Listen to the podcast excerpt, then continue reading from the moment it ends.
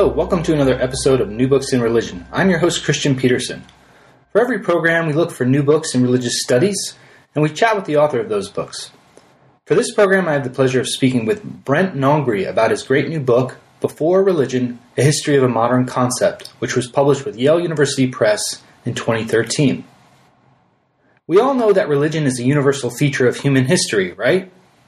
Well, maybe not. In Before Religion, Brent Nongbri argues that throughout time people have conceptualized themselves in various ways, but did not classify what they were doing as religious. As someone who worked in the antique period, Nongbri found it peculiar to find translations of ancient works referring to religion. In the first half of the book, he examines how and why terms like the Latin religio or the Arabic word deen are repeatedly rendered as religion in translation. He also draws our attention to various births of the modern conception of religion, such as the Maccabean Revolt or the writings of Eusebius. Ultimately, he concludes this phenomena could be more usefully described in other terms. Nongbri explains that in pre-modern era, Christians generally classified others as bad Christians or heathens, and not as other religious traditions. The second half of the book contends that religion as an idea has a history and the way we generally understand it today can be traced back to a number of historical events. Nongbri points to three moments as instrumental in a public understanding of religion as universal, private, non political affair. He contends that our modern understanding of religion is a product of Christian disunity following the Reformation, increasing colonial encounters with indigenous people, and the formation of nation states. He provides ample evidence for these claims through a number of vignettes tracing this transformation over time. With these complex issues surrounding the concept of religion, we might feel at a loss of what we should be doing in religious studies. Nongbri offers some useful approaches to how we can examine social activities and ideas in the context of this loaded term. In our conversation, we discuss definitions, Wilfred Cantwell Smith, Manichaeans, Muhammad, John of Damascus, John Locke, the early Muslim community, the world religions model, the invention of Mesopotamian religion, issues of translation, Talal Asad, and many, many other things. Without further ado, here's our conversation. Thanks again for listening. Hello, today I have the pleasure of speaking with Brent Nongbri about his book Before Religion A History of a Modern Concept, which was published with Yale University Press in 2013. How you doing, Brent? I'm good, thanks. Yeah, thanks for talking with us. Uh, this is this is a really great book. Uh, I think everyone in the field of religious studies should should read this book. Um, and what I really appreciate about this book is you you've made it very accessible, and I think this is a book that uh, people can use in, in, in, introductory classes. I think it's something that's uh, very well researched. Uh, but very well communicated as well, and I think it's it's readable by, by people of all levels. So I, I hope many people will will buy your book and uh, bring you great fortune. um, I hope so too. uh, before you, uh, we we kind of dive into the book. Um, I was hoping you could kind of give us a little bit of background about how you got interested in the study of religion, perhaps people that might have been influential uh, for you in your work, um, or any kind of formative moments in your your kind of training here. Uh, sure. Um, I first got interested in the study of religion when uh, I was an undergraduate at the University of Texas at Austin. I kind of stumbled into a course on early Christianity, and I was just fascinated by it. You know, I didn't know much about the Bible or the New Testament, and uh, being exposed to the ability to use those sources to actually do history was something that uh, kind of blew my mind at the time.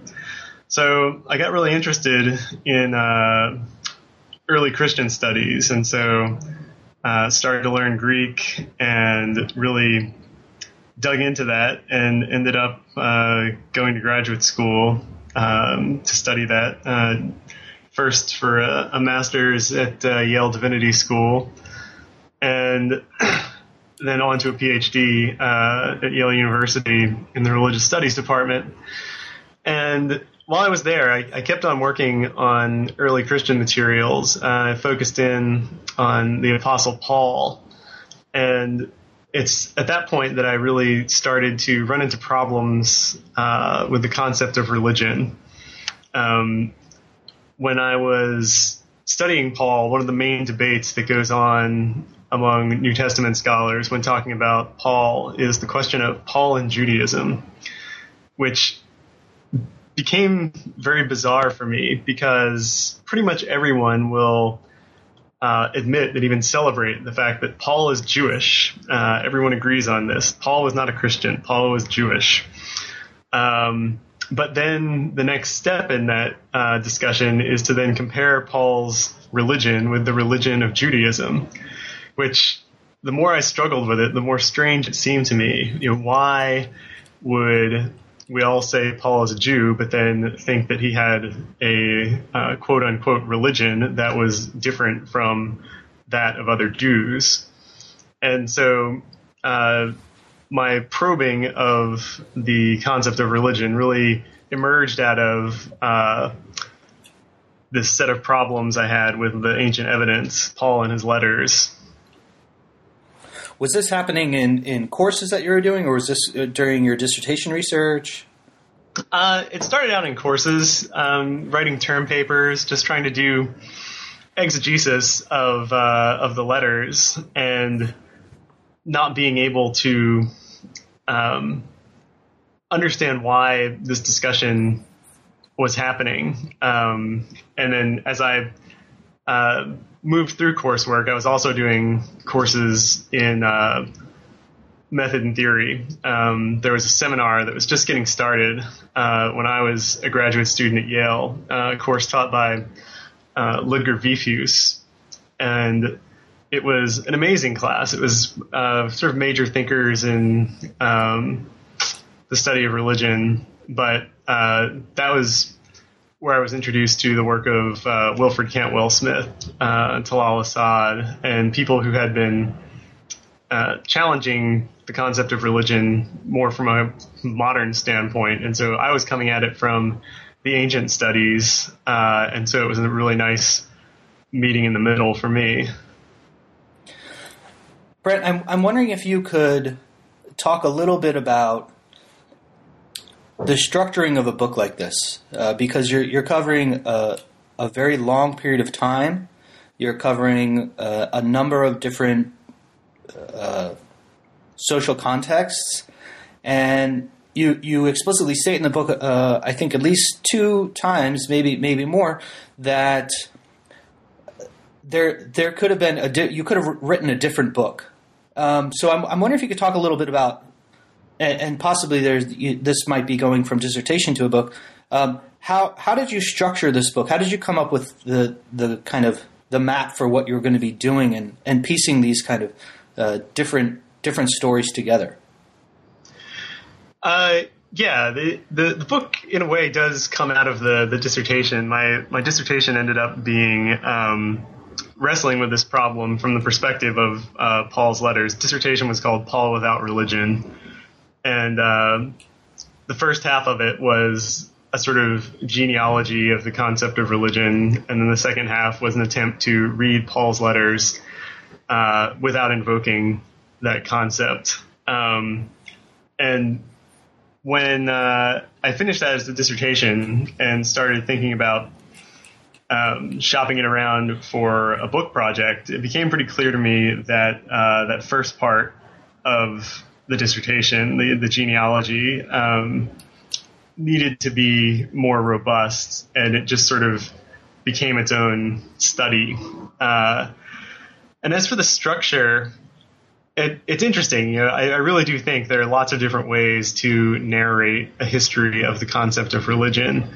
Uh, the particular way that I chose, um, anyone who's also read Wilfred Cantwell Smith's book uh, will definitely see the influence there. I, I, I learned a lot from Smith, uh, but I also, um, as I write, I think in the introduction, became uncomfortable with uh, the way that Smith used faith as a kind of replacement term for religion.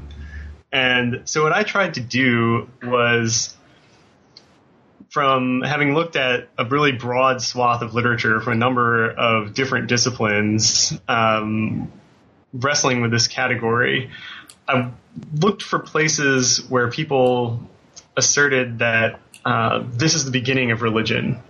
So, for instance, with uh, early Islam, you often find that claim made that uh, this is uh, the first world religion or something like that, or the uh, the Manichaeans. You find similar claims, and so I I looked for those um, historical episodes and really tried to scrutinize them and see if uh, if those claims held up, and that provided a nice kind of temporal structure for the narrative as well, uh, because you know you can look at these different historical episodes, the writings of Cicero, the writings of Eusebius, uh, the Manichaean materials, um, the Quran, and other early Muslim literature, and I think that that uh, that set up a good narrative structure. Now, in the the introduction, you um, you you talk about Smith a lot, and kind of this became uh, somewhat of a, a, spark for you, right? And I guess I should say that the kind of the main context of the book is that you're contesting this idea that religion is a universal feature of human history, um, and especially in uh, antiquity. And so Talal Asad's critique becomes very important for you in, in challenging Smith. Um, I, am I'm, I'm wondering if you could you talk a little bit about um, you know how how people have come to use the term religion and why this this becomes so problematic for you. Why why did you feel you had to to write this book? I guess. Uh, yeah, I mean, the idea that religion, uh, I mean, to us living in the modern world, the idea that religion is a kind of separate sphere from politics, economics, law, science, uh, that's just kind of part of our cultural common sense now. Um, but when we look back at the ancient world, uh, the gods were involved in everything pretty much. Um, if you want to declare a war, you consult the gods first. If you want to keep your money safe, you put it in a temple. Uh, there are all these interactions that involve the gods in antiquity, uh, these social spaces where the modern world uh, excludes gods from those areas. And so, that being the case, uh, I really wondered, you know, how does talking about an ancient religion make sense? How does it help us uh, think about the ancient world, or does it help us think about the ancient world? And the more I worked with it, the more I became convinced that it's really not that helpful. Uh, so I, in that sense, I was um, persuaded by Wilfred Cantwell Smith. Um, but Cantwell Smith had the shift, uh, the thrust of his critique of the concept of religion was that uh, it has become reified. That's a word he uses over and over again. That it, uh, religion went from being a kind of internal feeling to being reified into a system. And that part of his critique I find much less convincing. This idea that reification is the the problem because you know ancient people had uh, concepts, they had systematic ideas. They just seem not to have isolated religion as as one of these. And so I thought it was really important to spell this out. Uh, I mean, part of the the reason for writing the book is when I was a graduate student, I was really I would have loved to have this kind of material brought together. And so I'm really happy to hear you say that uh, you think the book can work in in classroom settings because uh, I really I kind of hoped that that would be one of the outcomes of this was that the book would uh, maybe sit alongside a more typical world religions textbook and kind of be a conversation partner for it. Yeah, let's get Yale to, to put it in paperback. It's available in Kindle. that's that's a good option. Um, I guess related to, to some of these issues, um, you, you you talk about kind of various ways that people uh, employ the term religion um, in relation to ideas of kind of genus and species, um, the private versus public issues. Uh, and what so what, what you you go through a critique of, of many of these, um, and then at the end of the the first chapter, I believe, what what do we mean by religion? Um, you come up with uh, defenders, I guess, that say, do we do we really have to worry about this term? Uh, couldn't um, you know historical peoples still have religion even though they didn't use a term like this? Uh, could could you could you kind of respond to that argument? Uh, yeah, I mean that. I think that that's the sort of argument that makes me um, kind of put some of my cards on the table in terms of um, epistemology and just how I think historical knowledge works. Um, I, I, think in the book I quote Ludwig, Ludwig uh, Wittgenstein uh, to the effect that when we study something historically as when we study a concept, what we're really studying is the use of a word. Uh, and I really think that that's, as historians, that's what we have access to. And so if the words uh, aren't there, then as historians, there's really not a lot that we can say about extra linguistic phenomena, I think. Yeah. Now, um, in the in the second chapter, you you talk about uh, it's called "Lost in Translation: Inserting Religion into Ancient Texts," um, and I guess the the thrust of this chapter is the this idea that modern scholars basically do their readers a disservice when they translate some of these terms, uh, these various terms, as religion. So I'm wondering, uh, you know, it's, it's, somewhat obvious what is problematic about translating these terms, um, but but maybe you could talk a little bit about, uh, you know, why this is problematic, but but maybe also what are the consequences uh, if people continue to do this, if they continue to translate various terms that don't necessarily mean religion as religion. Uh, I think that I mean the the problem for me is, uh, I guess, summed up most easily with um, the the notions of emic and etic, or uh, in the book I call them descriptive and redescriptive. Uh, the idea that there are concepts or categories that are native to a given culture, uh, the emic concepts or the descriptive concepts, and then there are concepts that we as academics, as historians, use uh, to help us analyze uh, what we're studying, and those would be etic or redescriptive concepts. And the issue of translation is is an interesting one because on the one hand, you're trying to bring into uh, your own language um, this ancient material. And so, by definition, you have to change it. Uh, to, you have to translate it, turn it into something else.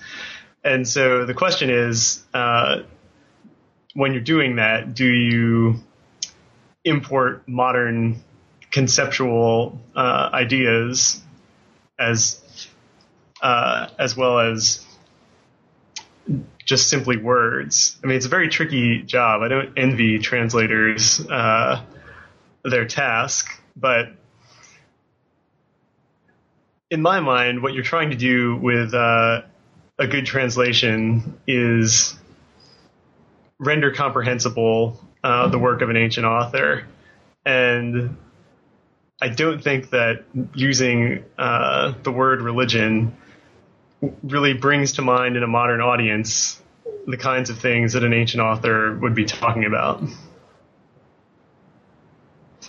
So, what then would be the, the consequence, I guess, for a modern audience if if if people are translating these these words as religion?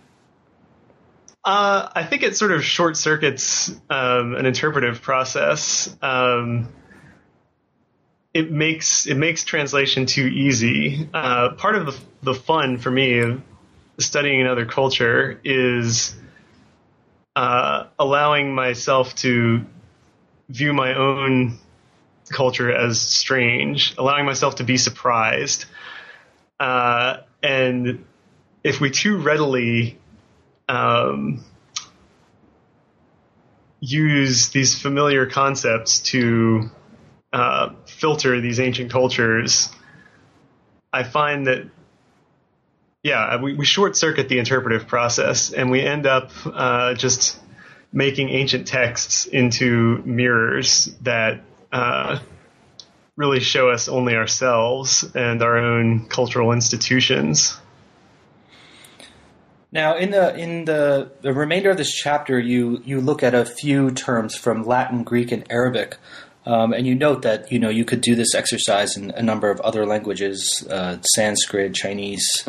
Um, could you could you walk us through kind of how this happens? This idea of translating these terms that are uh, not necessarily what we mean by the modern day conception of the word religion.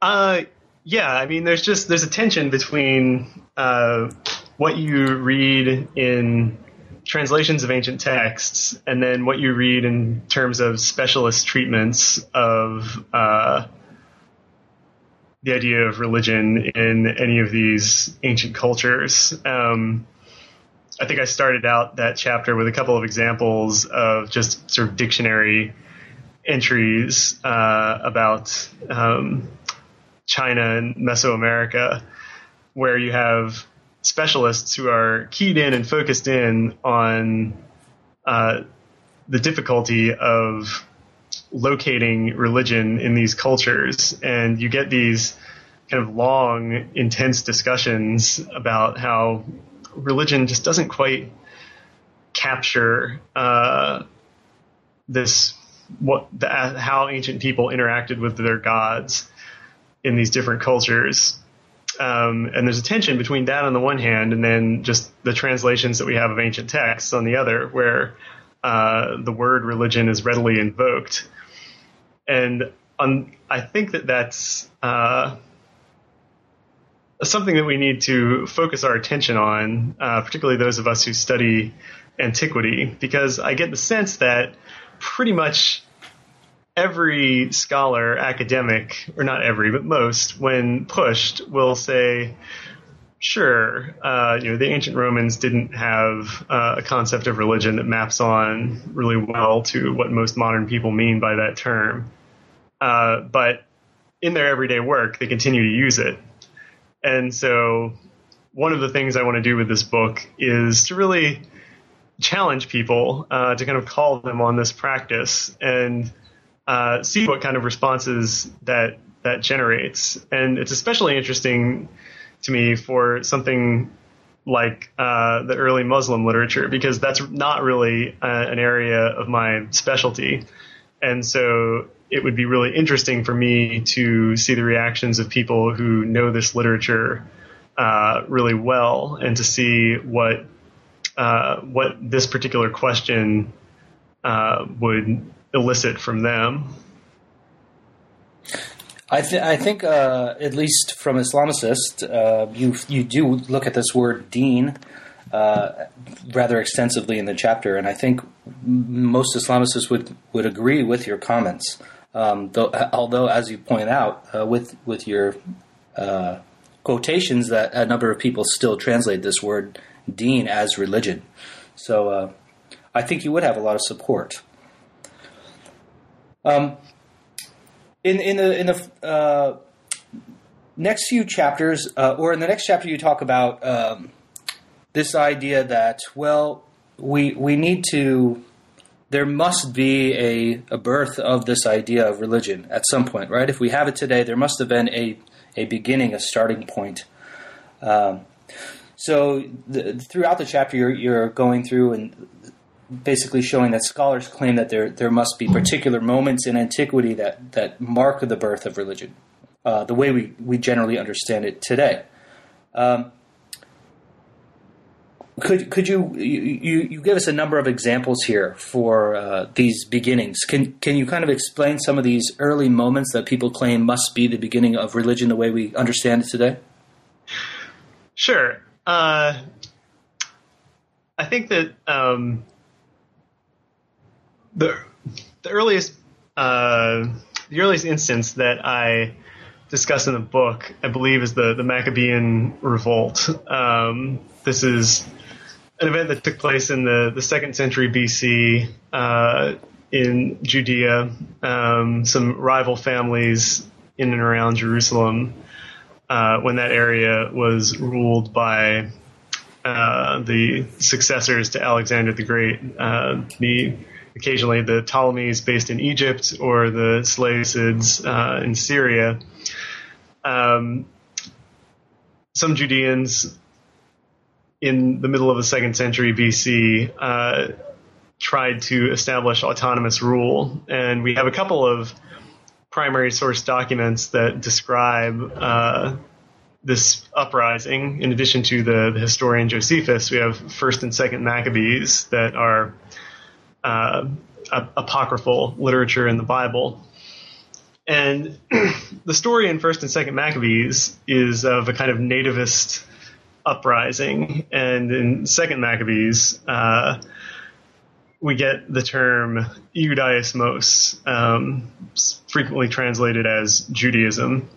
Uh, this is where it, it makes its appearance. And it's quite interesting because uh, a number of scholars of ancient Judaism have said that this really is, is the moment where we see Judaism emerge as a religion. Uh,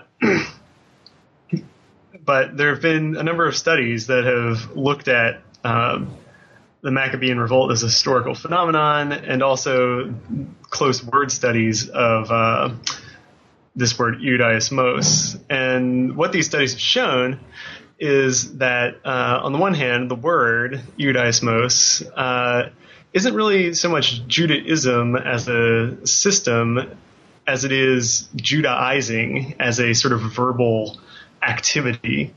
Uh, because when the term occurs in Second Maccabees, what it's describing is uh, a particular enthusiasm for uh, the ethnic customs of the Judeans, and the term really is is one of a field of terms that have to do with ethnicity. Uh, it's related to a verbal form, uh, uh, to Judaize, to take up the customs of the Judean ethnicity. Uh, so what we have going on in the Maccabean revolt isn't really the birth of Judaism as a system so much as it is uh, a new way of a new kind of Greek Hellenized way of thinking about the Judean nation. So uh, that's one example. Another example that's been suggested as the uh, the birth of the concept of religion are the writings of the church historian Eusebius. So now we jump ahead to the fourth century uh, of the Common Era, and Eusebius, a court historian for Constantine, um, again he uses this term as well, Judaismos, but again it's not quite doing uh, the work that the modern term Judaism does. So in Eusebius, uh, you get a really fascinating look at the way that at least some Christians conceptualized uh, themselves. And again, this category of ethnicity is one that looms really large. So Eusebius, uh, in his writings, in an effort to uh, think about the map of the world, of the world's peoples, uh, he decides that, or he writes that uh, the Christian nation, and that's the word that he uses, ethnos. Uh, he speaks of Christians as an as an ethnic group, and he says that they're descended directly from the oldest ethnicity, the oldest race in the world, that is the Hebrews. And he defends this assertion in a really interesting way uh, when he cites from the Septuagint, the Greek translation of the uh, the Hebrew scriptures. he goes back to the Psalms and he points out that in one of the Psalms, uh, the voice of God is heard to describe the the patriarchs Abraham, Isaac, so forth uh, as anointed, and in the Greek that word for anointed is Christoi. And so Eusebius says, so you see that uh, the patriarchs, uh, going back to Abraham, were Christioi, just like we're Christianoi, Christians. And so he traces uh, Christian ethnic lineage back to Abraham in that way. And so Eusebius' whole discourse of Christianity is like this. Uh, it's shot through with the language of ethnicity. So again, it's not really uh, helpful, I think, to talk about um, Christian religion in this period. Yeah, the uh, so in the following chapter, you, you kind of flip flip the script here. So in the in the earlier chapters, you're really focusing on um, how scholars have, have labeled these things as religion and why that's problematic. Um, so in the fourth chapter, you, you basically ask the question, I guess, um, how are ancient groups of people designating themselves in relation to to others? Um, so, what what kind of vocabularies are they using, and means of conceptualizing uh, the other? How, how, does this work? Um, so, how do Christians interpret what we might think of as non Christians? Right? Yeah, uh, that's yeah. The that chapter I wanted to uh, um, try to say something a little more positive. You know, the first half of the book, there's a lot of saying, uh, you know, well, this isn't religion. This doesn't really match up with the modern concept of religion. It's, it's, you know, a sort of uh, a negative thrust. And so with that chapter, I wanted to see what sorts of uh, what sorts of mappings we might be able to find. Um, it's a, it's a good so, pick me up at that moment in the book. Yeah, good. Uh, yeah, yeah. I think with that uh, with that chapter, the um, the example that I think is is easily my favorite because it really surprised me the most was uh, John of Damascus and uh, the Christian groups that were um, interacting directly with uh, the early followers of Muhammad and the the way that they went about classifying what you know we tend to classify as the the birth of Islam, the birth of the religion of Islam, um, through the eyes of uh, a Christian who was right there in the middle of things uh, early on. They appeared as a Christian heresy, as just a, a bad form of Christianity, and I found that really just intriguing. Yeah, could you could you talk about these other examples as well? So, uh, so you're basically looking at, uh, I guess, how, how where we might want to start if we're thinking about uh, what are non Christians. If religion is this this uh, basically Christianized word at, at root, uh, how how are Christians employing it? And you see that they, they don't employ it at these moments, right? They're they're using different means of classifying. Um, could you talk a little bit about you talk also talk about the the Manichaeans and about this book uh, I'm going to probably butcher it. Barlaam and Yosef. Yeah, yeah. Um, those were. Uh, it's interesting. The uh, Mani is a really uh, an intriguing figure, and um, scholarship on Manichaeism is is incredible. Uh, I have a world of respect for Manichaean scholars uh, because it's such a challenging field. Um, uh, followers of Mani uh, were found all over the late antique world, um, from the Mediterranean through to uh, the southeastern coast of China. And so there are Manichaean materials in this dizzying array of languages uh, Syriac, Coptic, uh, Greek, Latin, uh, Chinese languages, Uyghur, uh, Middle Persian. Um, there's just a huge amount of very diverse material. and uh, there's some really really talented philologists that work through it. Uh, but the study of Manichaeism uh, is quite interesting because it's been a topic that has been of interest for uh, Christians since uh, the time of Mani, because it was originally regarded as uh, a schismatic kind of Christianity. Uh, in the, some of the writings that we have preserved of uh, Mani himself, we have his self identification as an apostle of Jesus Christ. So, uh, Manichaeans seem to think of themselves as uh, as Christians, and early Christians viewed them as Christians as well, just as heretical Christians or bad Christians. Uh,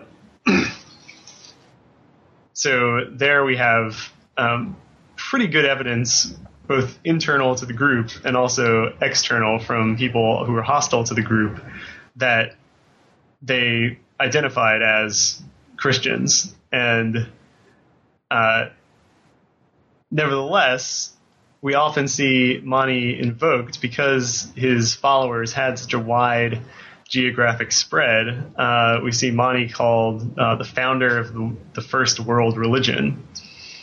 And again, I just want to sort of draw attention to that kind of vocabulary and raise some questions because we have these primary sources that identify Mani and his followers as Christians, and yet we still call it this uh, distinct world religion. And so, part of what I would like to do here is kind of draw uh, the scholars of antiquity who use this kind of language draw them into these discussions that are going on more widely in religious studies. Uh, most obviously, like the work of Tomoko Masuzawa, who has deeply problematized uh, this notion of world religions.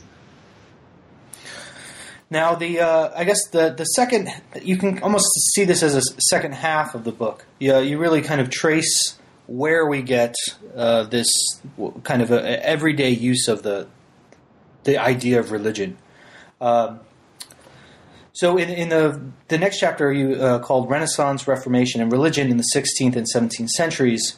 Um, you're you're really pointing at to what what I guess you would say where this re, uh, religion secular division or this religion non religion division is beginning to to start. Um, and you, you you kind of uh, give us a little preview uh, by kind of saying that the, these major factors contributing to this are uh, Christian disunity, um, colonial encounters, and then the formation of the nation state. Um, in this chapter, though, you focus primarily on um, uh, partly on Christian disunity, um, and then on the, in the second half of the chapter on this this idea of the state formation and the rise of uh, religion as we think of today.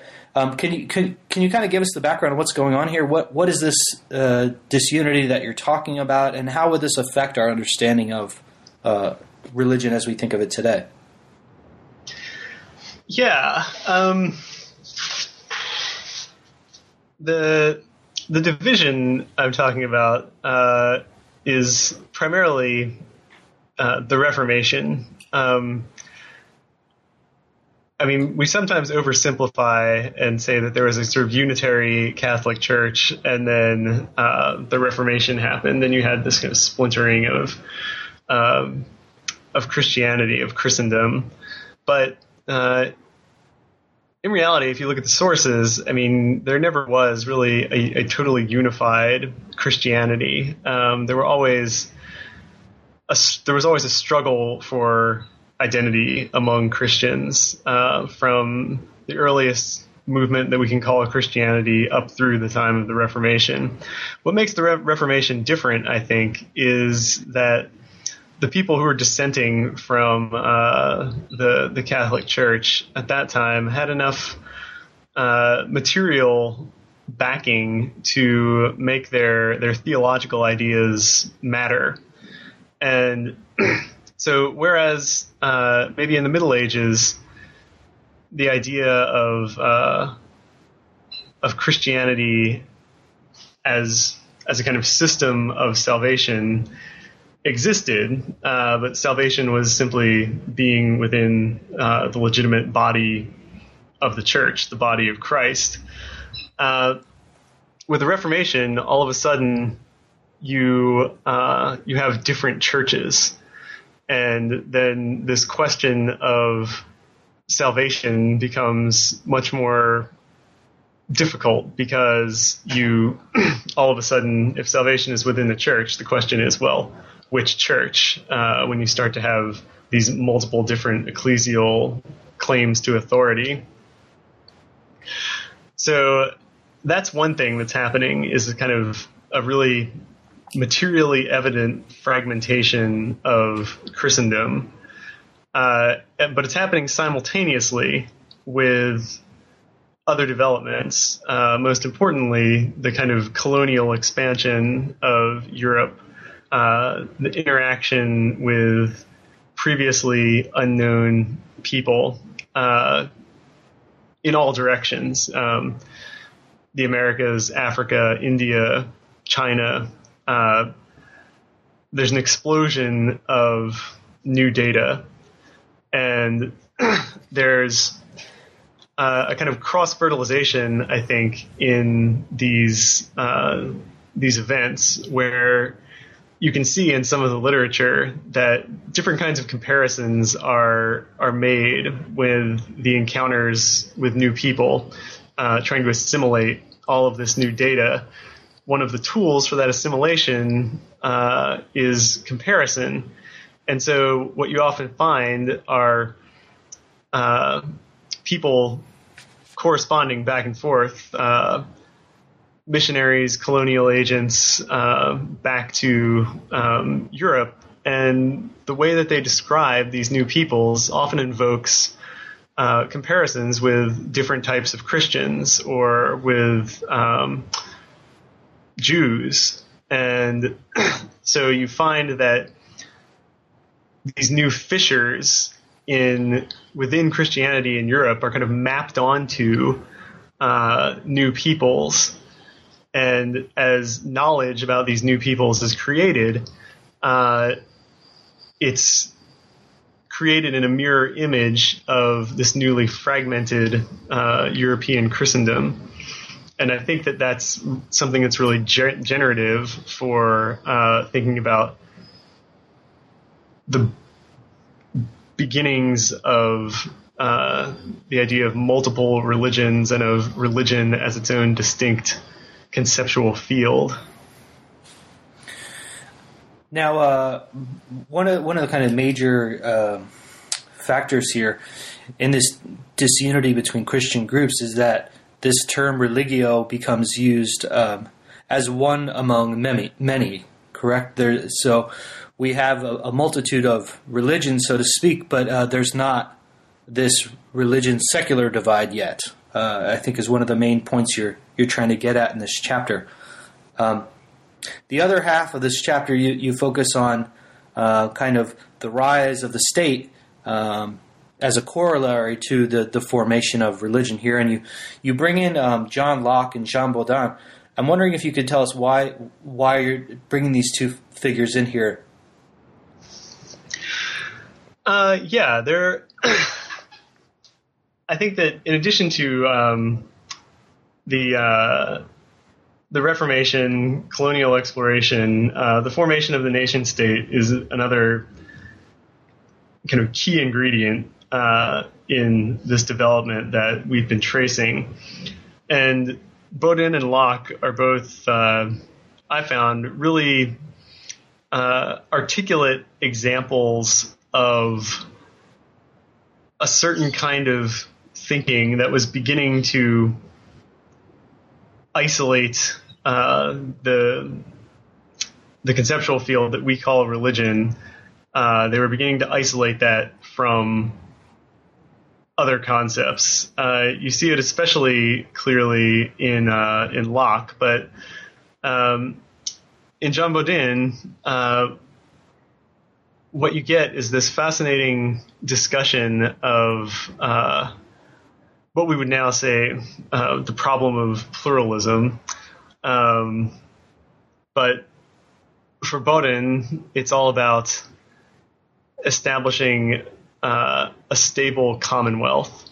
And he says the best way to have a stable commonwealth is if everyone agrees in their opinions about God, uh, then that produces uh, the most stability. But he says if that's not a realistic goal, then what you should have instead is a situation where uh, disputes about God don't interfere with other affairs of the Commonwealth. And he points to um, who he calls the Emperor of the Turks as a good example and says if you look over uh, at the uh, the Turkish Empire, then you'll see that uh, although um, there's a single Muslim commonwealth, you still have Christians and Jews uh, in those geographic areas, but they're tolerated. Uh, the, the theological differences that might exist don't lead to any kind of material conflict. Now, that's an idealized picture, of course, but uh, it's an informative one as well because it starts to, you can see, looking back from our own position, the beginnings of a kind of theorization of religion as uh, being defined as something that doesn't interfere with the affairs of state. You see the beginnings of a division between uh, what we would call religion and politics. And I think you get this articulated even more clearly in uh, in Locke's letter concerning toleration. Um, this idea that uh, disputes about beliefs about God should be a a matter of uh, the individual rather than um, a public matter. And so, just as we begin to get this divide between uh, the public sphere and the private sphere, uh, the division between religion and politics, or the creation of the the space that we call secular, uh, all of this seems to be emerging uh, at about this time in this circumstance of the birth of the nation state. But I mean, it's all tied together because uh, what makes Locke such an interesting figure is that he's doing all of this theorizing uh, as someone who is directly involved in the colonial administration of uh, the uh, American colonies. So it really is that the nexus of these uh, different occurrences at this time the uh, the Reformation, the colonial expansion, and the birth of a nation state. Uh, yes, and in the next chapter, the uh, New Worlds, New Religions, World Religions, you focus more on uh, what's happening during these uh, European encounters with indigenous people and how this kind of further solidifies the articulation of a, a, genus species model of religion. Um, and you go through, you give us a couple of examples of what's happening in, in South Africa and Japan and India. Um, could you tell us a little bit about uh, what's happening in, you know in these encounters and and how are Europeans beginning to classify all these various you know quote religions that they're encountering yeah this uh, this chapter I, I, was really heavily influenced by uh, the work of David Chidester, uh, which I read in graduate school. Uh, his Savage Systems, his book on uh, the the use of the concept of religion uh, in colonial South Africa, I I just found that to be an incredibly groundbreaking book, amazing work, and it really drove home for me the importance of not focusing entirely on uh, Europe and European thinkers, uh, as we sometimes do when we're, we're approaching this question, because you know, we say religion is a uniquely modern and a uniquely Western phenomenon. Um, and of course, there's an extent to which that's uh, that's true, but the the contours of this concept were really hammered out uh, in many ways on these colonial frontiers and in these colonial encounters. And so uh, I wanted to try to to find some good examples of uh, of that kind of creation of the these modern uh, world religions uh, in the colonial interactions themselves, and not just uh, in European theorizing. You, um, in this chapter, you kind of take us through uh, various ways people kind of broke up the religions. Um, and uh, I, I, was hoping you could kind of walk us through some of these transitions and some of the the, the possibilities. Um, today, we kind of just assume that there's world religions, possibly, but there was other possibilities um, that people were putting forth as ways of classifying different religions, and you, you talk about kind of a, a four uh, grouping uh, classification system: universal versus national religions, ethical, primitive, or native religions. Uh, and then ultimately, we, we come to this world religions model. Could, could you tell us kind of a little bit about what are these various t- ways of classifying and, and how ultimately we ended up with a world religions model?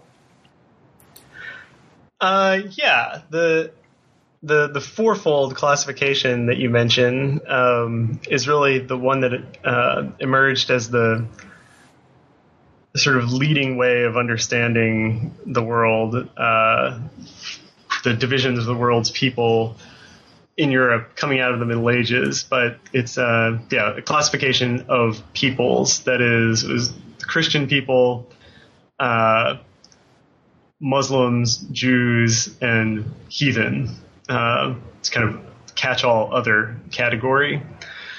Um, but you know we tend to think of that as uh, as a classification of four religions but one of the things I think is established uh, in earlier parts of the book is that from a Christian standpoint, those those groupings are really more along the lines of Orthodox Christians and various different types of malformed Christians.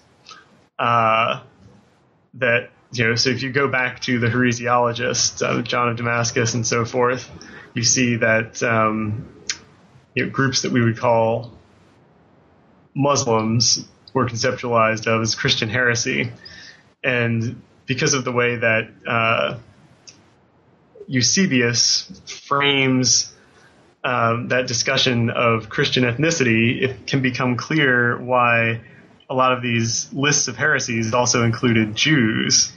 So, for a number of important Christian thinkers, uh, Jews were not a different religion, but rather a, a, Christian heresy. It's so counterintuitive to to us now to think that way. Uh, but that was a kind of classificatory scheme that a number of Christian thinkers held. And so this fourfold classification um, was an extremely powerful uh, conceptual tool. But as you have this uh, these encounters with new peoples, um, one of the ways of handling the data was to try to fit this new data into that fourfold model, and so you find a lot of uh, questioning about newly discovered people in the Americas, trying to fit them into uh, this mold by saying, well, maybe these are the, the lost tribes of Israel, uh, so maybe they fit into the, the Jewish category. But uh, new forms of classification also arose, uh, like the ones you mentioned. Um, some people began to propose divisions between uh, universal religions or um,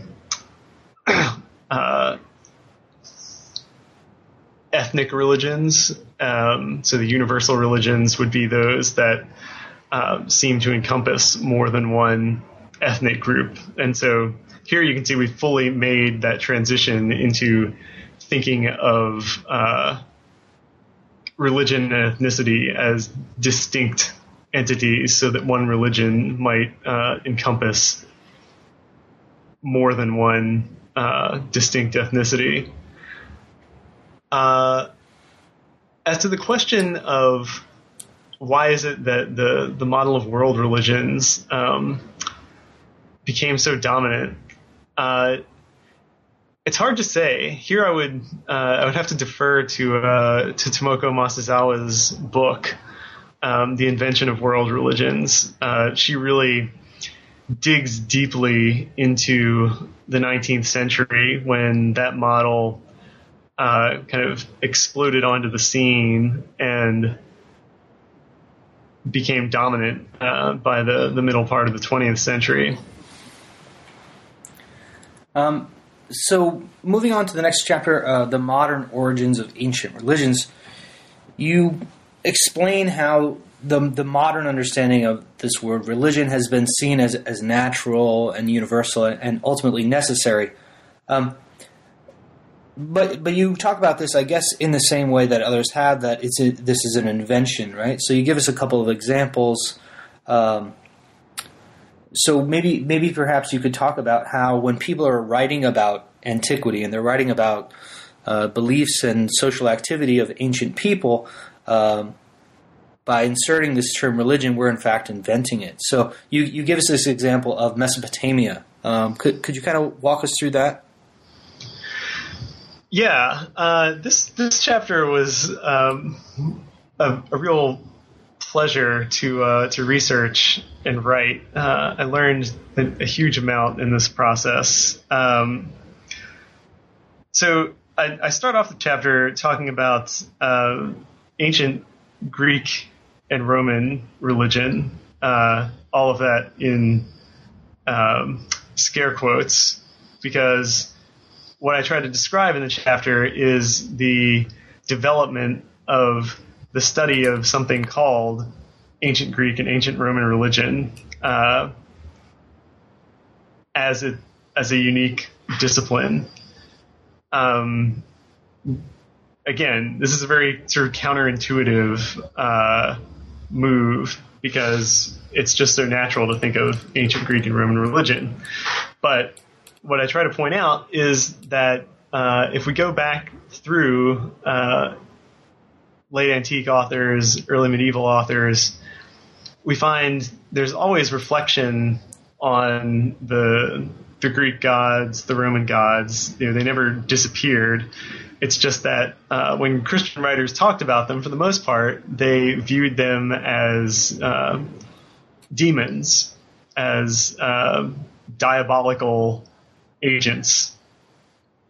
And that didn't really change until this period of uh, of colonial exploration again, uh, when Europeans were abroad and encountering these different people. One of their tools for understanding them was to uh, make comparisons between their practices and the practices of uh, ancient Greeks and Romans, um, especially cultic practices, because you know these Europeans had had uh, decent classical educations, and so uh, stories about the gods were part of their uh, conceptual vocabulary, the Greek and Roman gods, and so. as they encountered these new peoples and their with their kind of exotic from their perspective, exotic uh, rites and rituals, they generated comparisons with uh, what they knew from ancient Greek and Latin texts. And one of the results was a kind of rebirth of the idea of uh, Greek and Roman gods as kind of real options for ancient people rather than uh, simply as demons in a Christian system. And so I tried to trace through then how this develops into uh, the the study of something called ancient Greek and Roman religion. Uh, so that's kind of a special case because those uh, figures, the, the, Olympian gods and the Roman gods, never really uh, disappeared from European culture. now it's different with the case of what we call Mesopotamian religion uh, because most of the data for um, this field is relatively new. That is to say, it's a product of uh, mostly the 19th and 20th centuries uh, in terms of the gathering of actual cuneiform texts uh, and certainly the reading of those texts. So, with uh, the study of Mesopotamia, we really have a, a good example of how ancient evidence uh, can be interpreted according to fashionable ideas about religion. So, as these uh, as these new um, cuneiform texts came to light, uh, they were fit into a kind of preconceived mold of Babylonian religion, uh, because a lot of the uh, the early catalogs of um, different kinds of religions, we start to get this vocabulary uh, in some 16th century works. Uh, they would also include, in addition to um, the religion of the Baniyans, that is, uh, the religion of India, the religion of China, they would also have the religion of the Babylonians, usually uh, inspired by um, biblical texts. But there was no real data for this in the way that uh, they had some data for these other groups. And so they had sort of a blank spot for this Babylonian religion. But the discovery of these cuneiform texts uh, allowed that picture to be filled out in a number of ways. And this was uh, accomplished by uh, largely by British scholars. Um, there's I relate the uh, the story of um, the. Sorry, I lost my train of thought. no problem. um, uh, yeah. Uh, I relate the story of the deciphering of cuneiform tablets and the way that uh, different tablets were uh, simply classified as being history or being religion, and that the story of Mesopotamian religion uh, was kind of written within these strictures, and we can see that. Uh, that story changing as ideas about what constitutes religion change.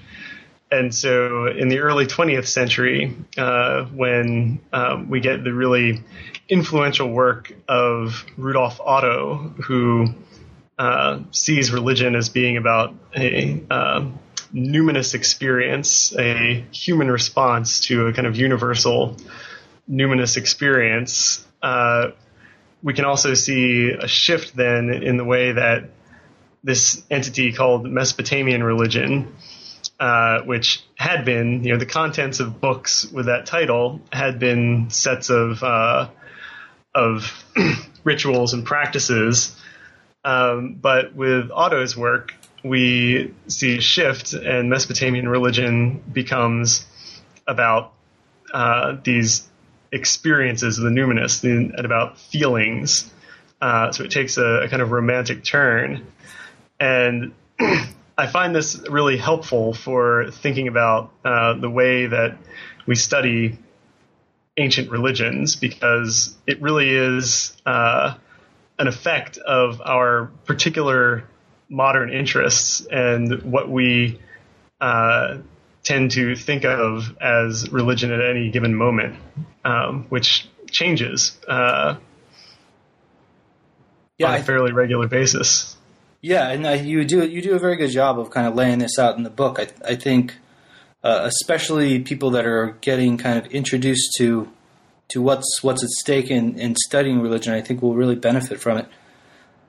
So, uh, in light of kind of what this book is all about and, and what our conversation has been about, uh, where where do we go? How can we move forward?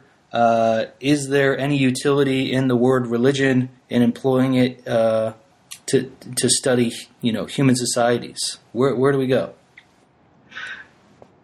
Uh, I think we go in a couple of directions. Um, on the one hand, I really think it is a great exercise uh, for anyone studying antiquity and for anyone, you know, translating ancient texts, working with ancient texts, when they encounter a word that uh, is sometimes translated as religion or as you know is listed in the dictionary or the lexicon. Its principal uh, translation is religion. I think it's really worthwhile to just bracket that and to try and see in context uh, you know what what is this word doing? And are there other words that might um, be better translations and just performing the experiment. You know, how would it work to translate this term as law or tradition or, you know, any number of other words that may more accurately cover the field of a given ancient term.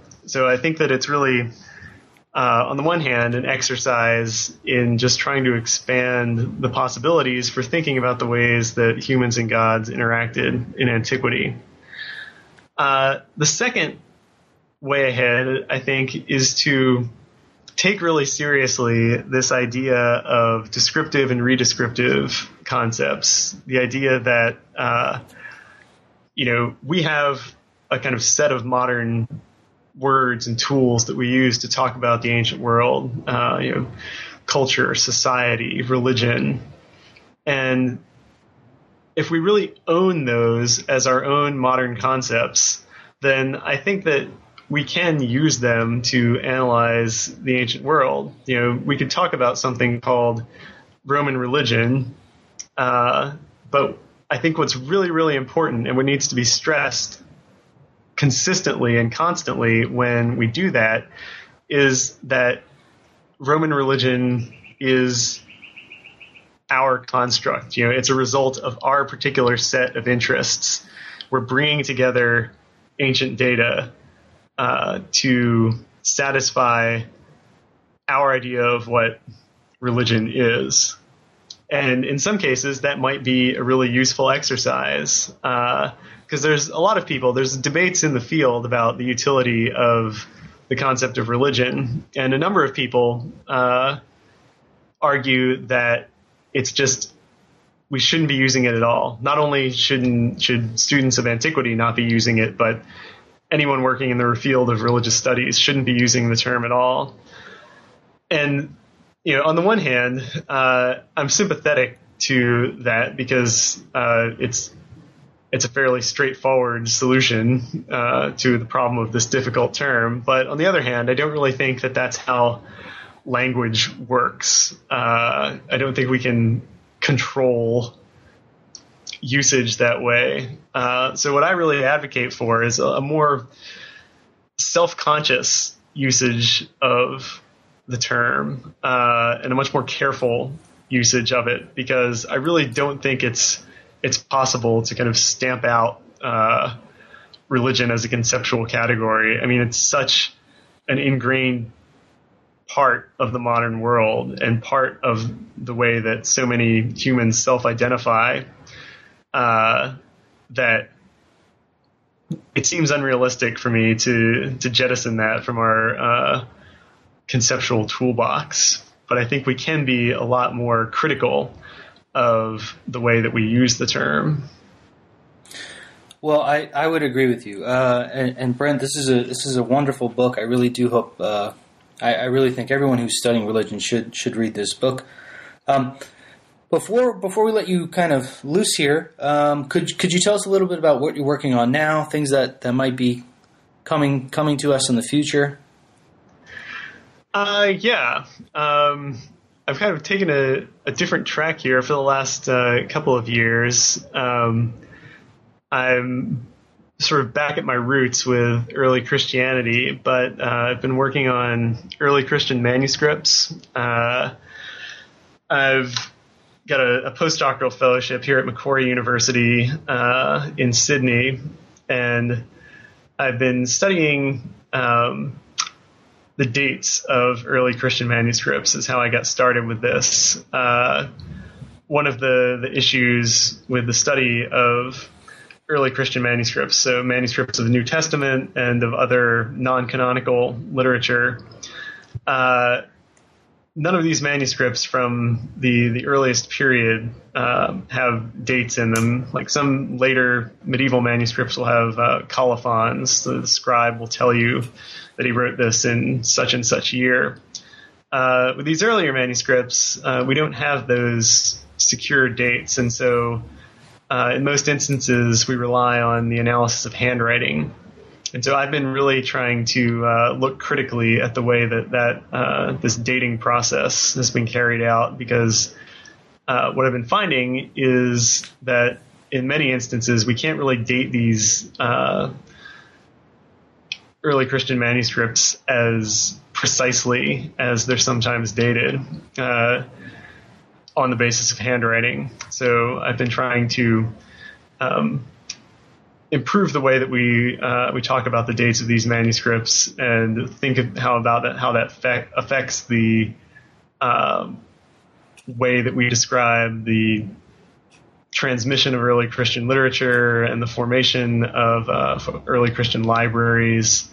So it's a uh, it's a a different set of problems from uh, what's going on in before religion, but there's there's some overlap. There's some relationships. I mean, one of the things I'm constantly fighting against uh, in my current project is the imposition of modern concepts of handwriting styles. Uh, that the idea that uh, the sorts of styles of handwriting that we find in these uh, ancient manuscripts might be uh, our modern names for them uh, might have actually been ancient classification systems too, when we have no evidence for that. So it's in some ways it's it's uh, dealing with some of the same issues, using our modern conceptual categories uh, in a way that's not really critical.